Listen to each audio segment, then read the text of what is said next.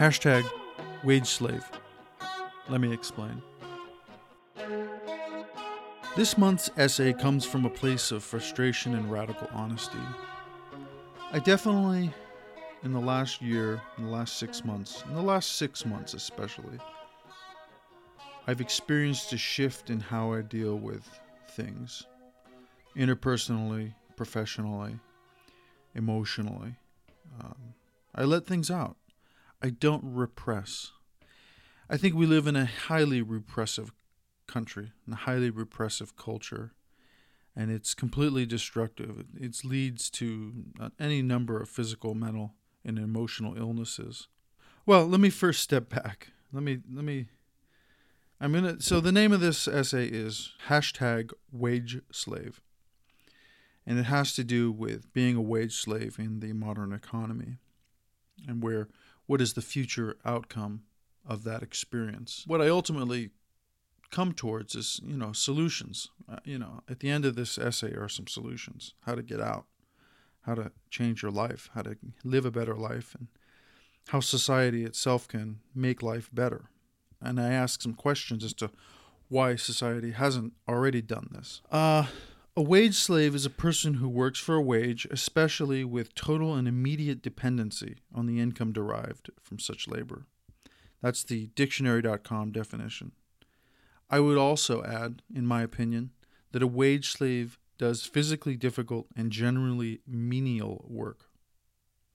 I think the physically difficult component is important.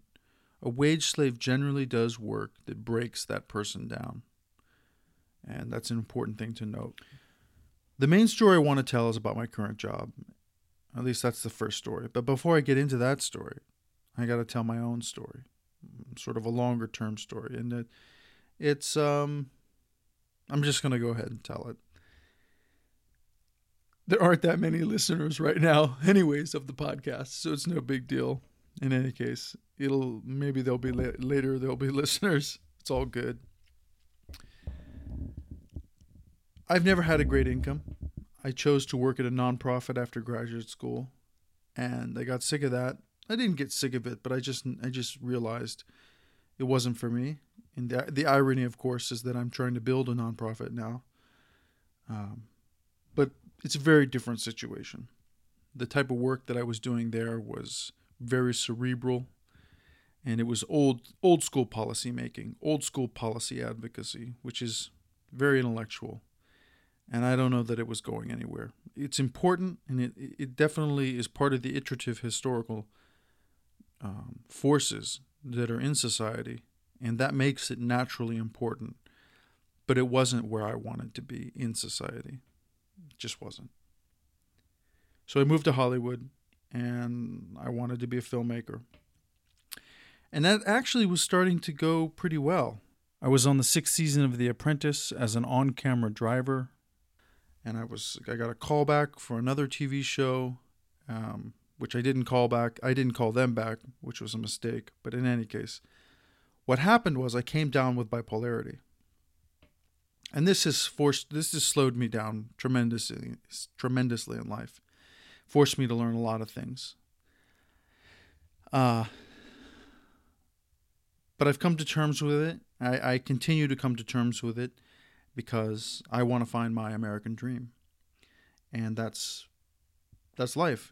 You know, everyone has challenges. Everyone has a destiny and everyone has challenges on the path towards their destiny and you have to come to terms with it. It's not it wasn't supposed to be it's not going to be easy. You know, living isn't easy and pursuing the American dream isn't easy. It wasn't supposed to be easy. You just have to do it. You have to put one foot in front of the other.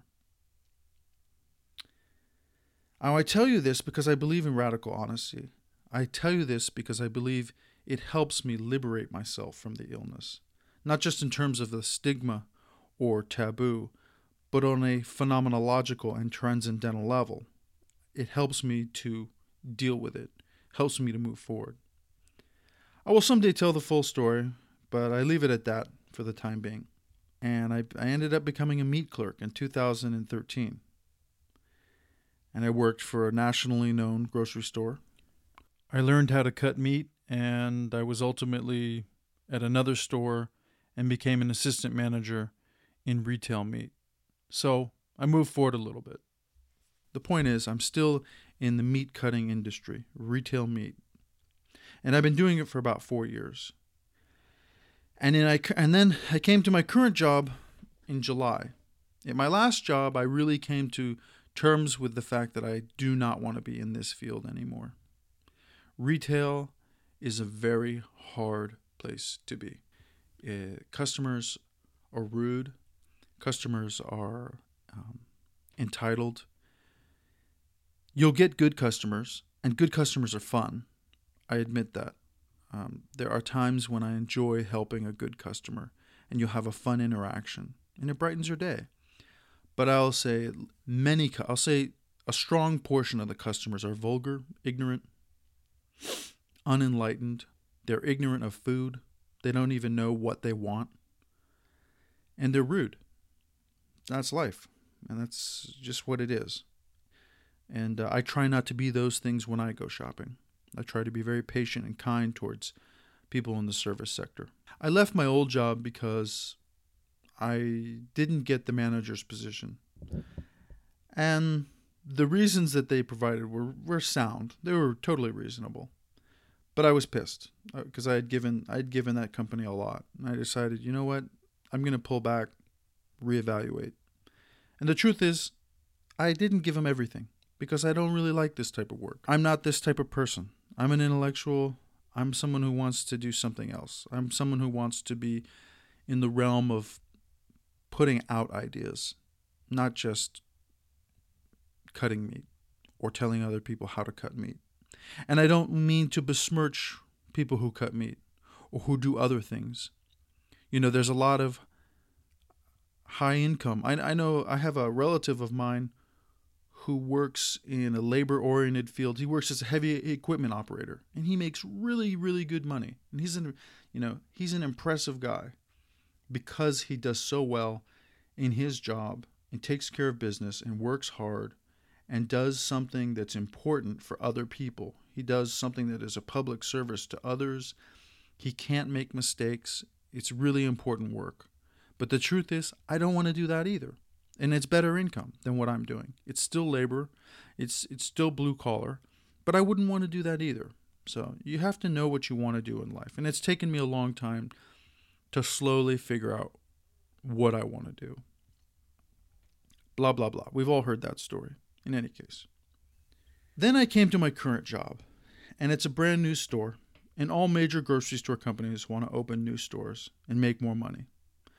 God forbid they grow slowly and more harmoniously. It's just not going to happen. When a store opens, managers and other personnel from other stores come and help.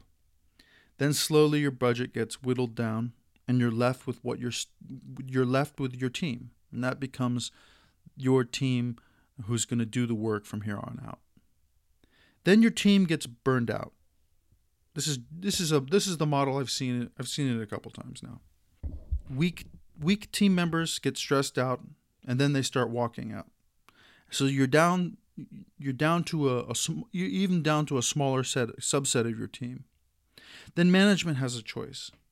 Hire new people or see how tough the existing staff is. And the truth is a lot of people are pretty tough. So they keep working hard and they work a little bit harder. And the hunch that the you know management's hunch that you're going to do your job and you're going to work harder and you're going to work hard in order to keep your job turns out to be right. Because people don't want to say mercy.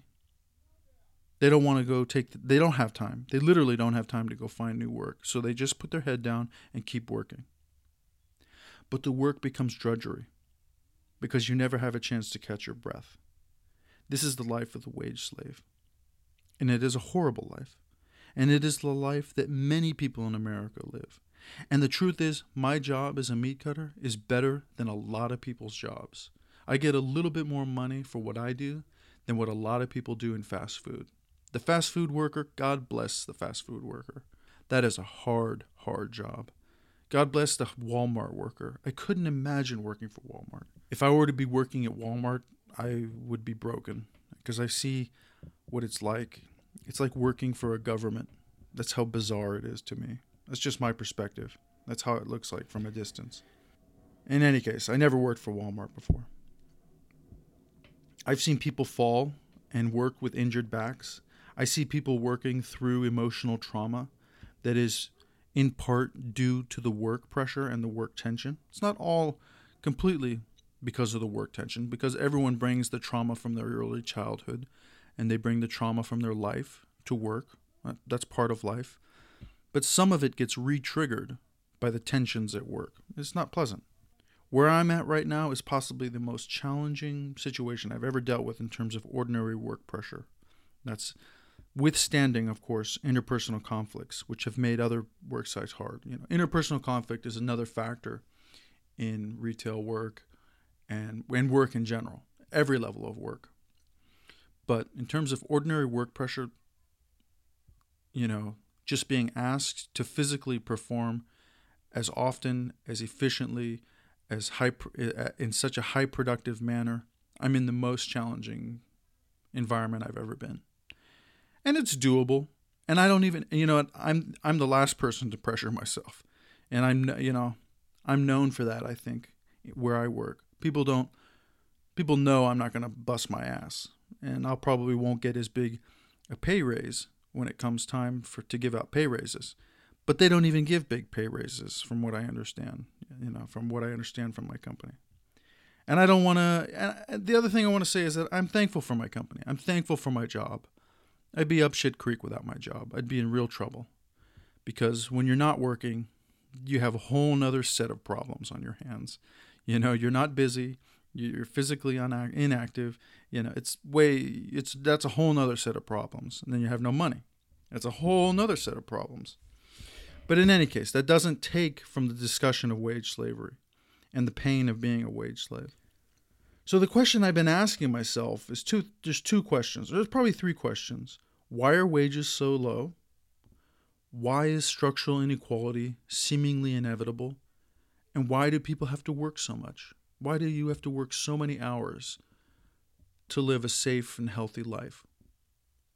And you're not really even living a safe and healthy life. You're living you're living a safe life, but not really a healthy life.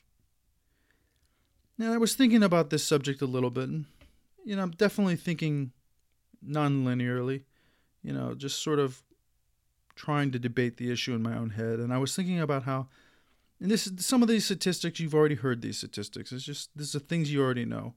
But the top one one percent now owns fifty percent of total global wealth. How did that happen? Who did that? Why is that? That's the question I'm proposing to you. I don't think that that is a mathematical, natural transcendental, or natural process. I think that is a political and social process, a socially constructed phenomenon that didn't just happen out of nowhere. I'm not getting into conspiracy. I'm getting into to the fact that it came from somewhere. It might have been conspiracy, but I'm not saying that. I'm saying it came from a set of choices, and I want to point that out. That's what's one idea I want to definitely emphasize now and probably again in a moment. According to that's that statistic comes from Credit Suisse. According to the Washington Post, since 2013, America's top 1% owns 40% of the total U.S. wealth, having gone up nearly 3 percentage points. Mathematically, that means the bottom 99% lost in their share of the wealth. So I always ask one basic question first and I kind of already answered it. I already asked it. Is this an offense against nature? No, I don't think it's an offense against nature. I tend to agree. There's a guy named Stefan Molyneux, uh, and I might be saying his name wrong, but he says that rights don't exist.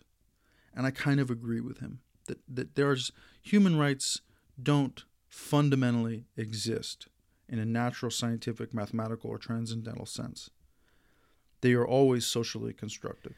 The point is, there's still a problem, and that's that wage slavery is completely inharmonious and it's completely destructive and painful.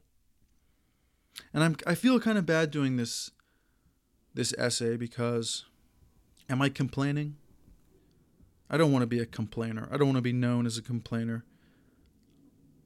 But it's it's been on my mind. This is the subject that's been on my mind lately, so I share it. So, to getting back to what I was saying a moment ago, we know that markets are socially constructed. That, I think, is a pretty well established idea among many people. But markets are a socially constructed phenomena. But what about wages? Are not wages, therefore, socially constructed? And if wages are socially constructed, can we not socially construct them to be higher? I'm not even necessarily discussing a minimum wage, although maybe that is something that we can talk about. Because I definitely don't think the evidence, the, the research, the social scientific research says that a minimum wage is necessarily bad for the economy or that it necessarily reduces employment. I think I think that's a questionable argument that needs to be unraveled carefully. I'm not getting into that question. I'm just saying if we, if, mar- if the market is socially constructed, are not wages socially constructed, and cannot we change wages in America? Cannot we change the work week? Cannot we make life less of a drudgery? One of the reasons why I don't think people want to tinker with this system is that they they ultimately believe that one day they will become a millionaire. And as long as the possibility is out there somewhere to move up, they're hesitant to have policymakers tinker with the market. The funny thing is that social mobility in the United States is rare and falling since the early 1980s. And at the same time, inequality is common and rising since the early 1970s. According to Michael Carr and Emily Wiemers of the University of Massachusetts, declines in lifetime earnings mobility are largest for college educated workers, including middle class workers. But it's also fallen for everyone across education attainment. According to researchers at Harvard, Berkeley, and the U.S. Treasury, only 10% of people in the bottom fifth of the wealth distribution will make it to the top fifth. And for the middle class, you have a similar result. Only 20% of people in the middle fifth will rise to the top fifth over the course of their life. There's a researcher named Joseph Ferri, or Ferry, I'm not sure how to say his name, of Northwestern University, and he also claims that uh, studies misdetermine mobility by not analyzing the effect of your grandparents' wealth. In the end, studies have overestimated social mobility in the United States. So, this is the question I'm posing. There's very little promise that you're going to get out of your position of being a wage slave based on our, our understanding of social mobility. And yet, we know markets are socially constructed, and therefore, wages are probably in some to some degree socially constructed to some degree so, why don't people turn to public policy to improve their lives? Why don't people ask for help? There is something to be said for the Protestant work ethic, which is basically, you know, you just put your head down and work to get yourself out of the situation that you're in. And that that does work. Across time, there has been improvement across time, but I think it's been slow and it's slowing. What, what do people think about this? I don't know. What do you think about this? That's my question I pose to you. I am going to talk about entrepreneurship. I am going to say that one of the solutions to this problem is just, just fucking quit your job and go start your own business. You know, that's the sort of conservative view. And I think that's a good idea. I think that's a reasonable approach. And I think more and more people are doing that because of the internet. The internet is liberating people, and it's an exciting time. But before I get into that, I've sort of said that one, but I'll come back to it in a moment. So, the first point I want to say is one solution to this problem might be a universal basic income. Not only does this bring more resources into the hands of the working poor, so they do not have to work so many hours, it may drive wages up to ensure people choose to work. It simply makes life more pleasant and less physically and mentally challenging. If you think this idea is crazy, consider that it is gaining momentum. The World Economic Forum had a session on universal basic income. Stockton, California is trying it out. Several places in Canada and Europe are trying it out. Bill Gates has sort of discussed the notion of a robot tax, which would be a way of funding a universal basic income. You know, the whole point of a universal basic income, or at least one of the points of it, is that as people are replaced by automation and robots, and things like that, they're going to need incomes to survive. Or we're just going to kill them all off, you know, or just fight it out or whatever. And that's fine too. We could do that. You know, we can do it all. But that's the point, you know. You're going to have to find a solution to have, you know, to people not working. And I'd say now is why not now? You know, why not alleviate the suffering now? Um, maybe it would have been nice to have done it in the 60s, 70s, 80s, 90s, but we didn't. So why not now? And I think there's an argument to be made that wages were stronger in those time periods.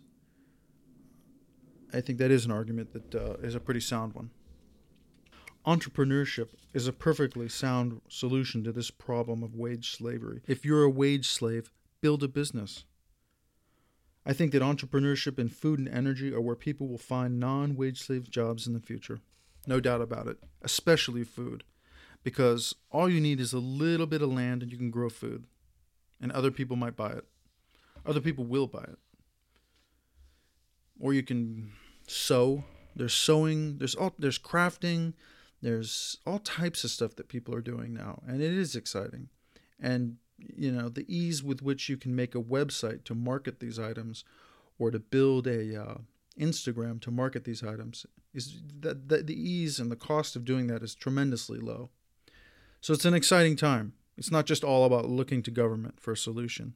You can look to yourself. There's no doubt about that.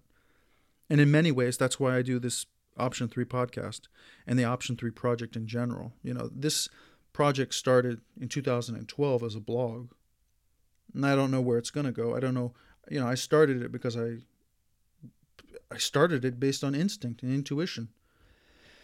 And we'll see where it goes. I definitely am building it out. I hope it grows. I hope it grows. I hope it does make an income. No doubt about that. Another solution is a more progressive tax system, along with subsidized, semi socialized, or fully socialized healthcare education, and municipal transportation. We're not necessarily talking about full socialization necessarily. What if we socialized insurance for major illness and let people pay for the rest of their preventative and other care? I just these are just ideas I thought about, you know. In any case, the, the main point here is a more progressive tax system. If we live in a world of low social mobility, I have no problem with large taxes on the rich. In fact, even with high levels of social mobility, I don't have a problem with large taxes on the rich, including me if and when I am rich. And I don't understand why this is a problem for other people, particularly. And this is my last point. You know, I hope I'm not being, I hope people don't look at me as sort of a uh, class warfare type person but this is all especially true for the super rich. I do not understand why we have seven tax brackets and not several more for higher income earners. We have algorithms and technology that address every single thing down to the most mundane choices, and we somehow have to stuff our income tax return on a postcard so that wealthy people need not do a little bit of heavy math, which they can afford to have a talented CPA do, anyways. I don't get it. Why we can't have 12 brackets, 10 brackets, 11 brackets, whatever, to address super, super wealth. You know, why is that? If wealth distribution was acceptable the way it was 10 years ago, why not use policy to return to that distribution?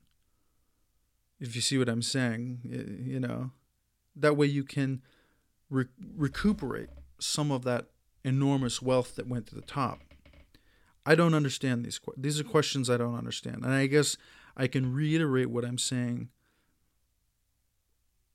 as as the following: If markets are socially constructed, therefore wages are so, socially constructed, why can't we create a more equal and just society and alleviate the difficulties that the wage slave experiences. I don't understand it.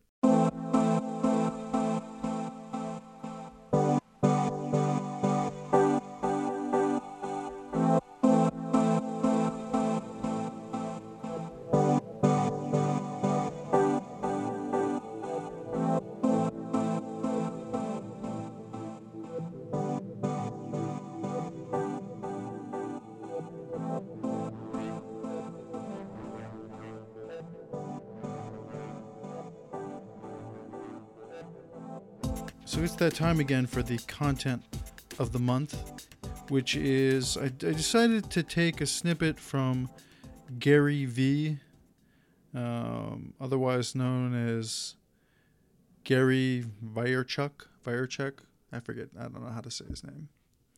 And he's this social media guru. Some people call him a kind of a self-help type guy, kind of a consultant he's sort of a brand. Uh, you know, it's like putting him, articulating who and what he is is, is difficult. He constantly puts out uh, content, and a lot of it is self congratulatory. No, it's not self congratulatory, but a lot of it is designed to promote self promotion, is what it is. He's definitely an author. We can say that he is an author of books one of his main books is called Crush It. I don't know a lot about it, but um, there's really a lot to this guy. He took over his father's wine business and grew it significantly. From there, he leveraged it into becoming a digital ad agency guru. And he remains, he continues on that front. But I, you know, eh, when I initially started listening to Gary Vee, I didn't like him. I thought he was a blowhard and I thought he was full of shit. But the more I listen to him, the more I'm actually pretty pretty fucking inspired by him. Uh, both in terms of just being alive in this time of being a very fortunate time for people, but also in the context of developing Option 3, the Option 3 project as a component of uh, social media and, and, and being active in the internet and social media realm. He's a big inspiration. So here's here's this snippet I'm going to play. The audio is not great, and what he's talking about in particular is hard work. So I'm going to here here here it is. The fact that you can be in $100,000 debt, or lost your parents, or be a single mom with three, and work what you have to do from nine to seven, but can, if you want to, work from 9 to 1 in the morning every night building an Instagram account, a vlog, uh, a review site of sneakers, and it could happen if you're good at it. That's incredible. Yeah. That's like amazing. But if you're doing that and you're getting sick, or like you know, like you're you're falling asleep while you're driving, I'm just trying to make it more binary for people, which is, are you happy or are you not? Right. And if you're not, why? Was it parenting? Was it the, you know, are you insecure and you want to like buy something that makes you feel like you're something? Figure yourself out. The hard work is the most controllable. The four of us, the five of us, we only have so much talent in certain things. Sure. Like, I don't know, when I look around here, none of us are going to the NBA. I don't give a shit how, you know, like certain things are DNA. Like to me, third grade was when I realized no NBA, no NFL. Maybe I can buy an NFL team, which is where I switched it to and that's it, man. Yeah. So, you know, I think that's an answer for everybody, but I will say this the hard work is the controllable part. Yeah. I can't say to everybody, get smarter. You can read, but that's information, that's not smarter. Get more charismatic.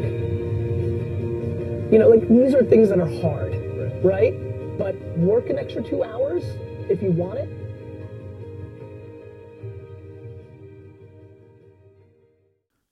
So again, the audio is not great, but what he's talking about is hard work.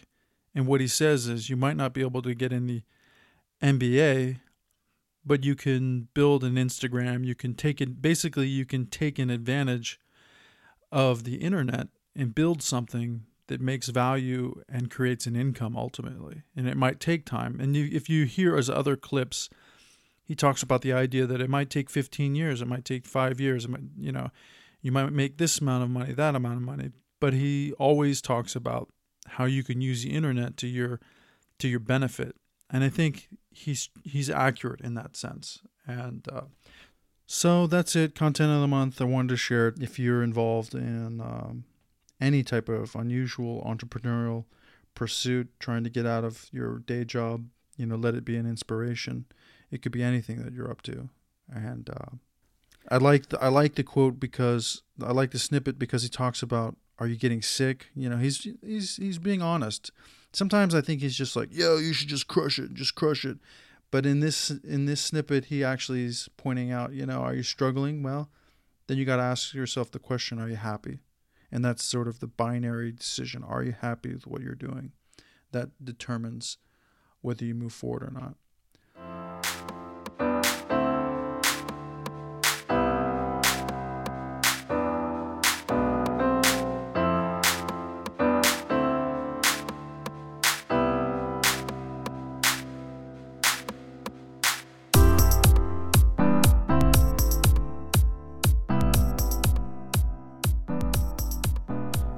So that's the podcast, everyone. I really appreciate you staying tuned. I'm going to go over the music uh, that's been playing throughout. By order of appearance, we had Autumn Woes by Ryan Little, High School Snaps by Broke for Free, Nothing Else Matters by Mystery Mammal, Yule by Monplaisir, Ah by Mystery Mammal, and Comedy by Jahzzar. I really appreciate people who listened all the way through, and another copy of this will be on YouTube on Tuesday. If there are any subjects people want me to address, feel free to get in touch via Twitter, Facebook, or email. Uh, the handle is option3project. That's with the number 3. Feel free to email at option3project at gmail. And I hope you have a great week, great month, and I'll talk to you soon.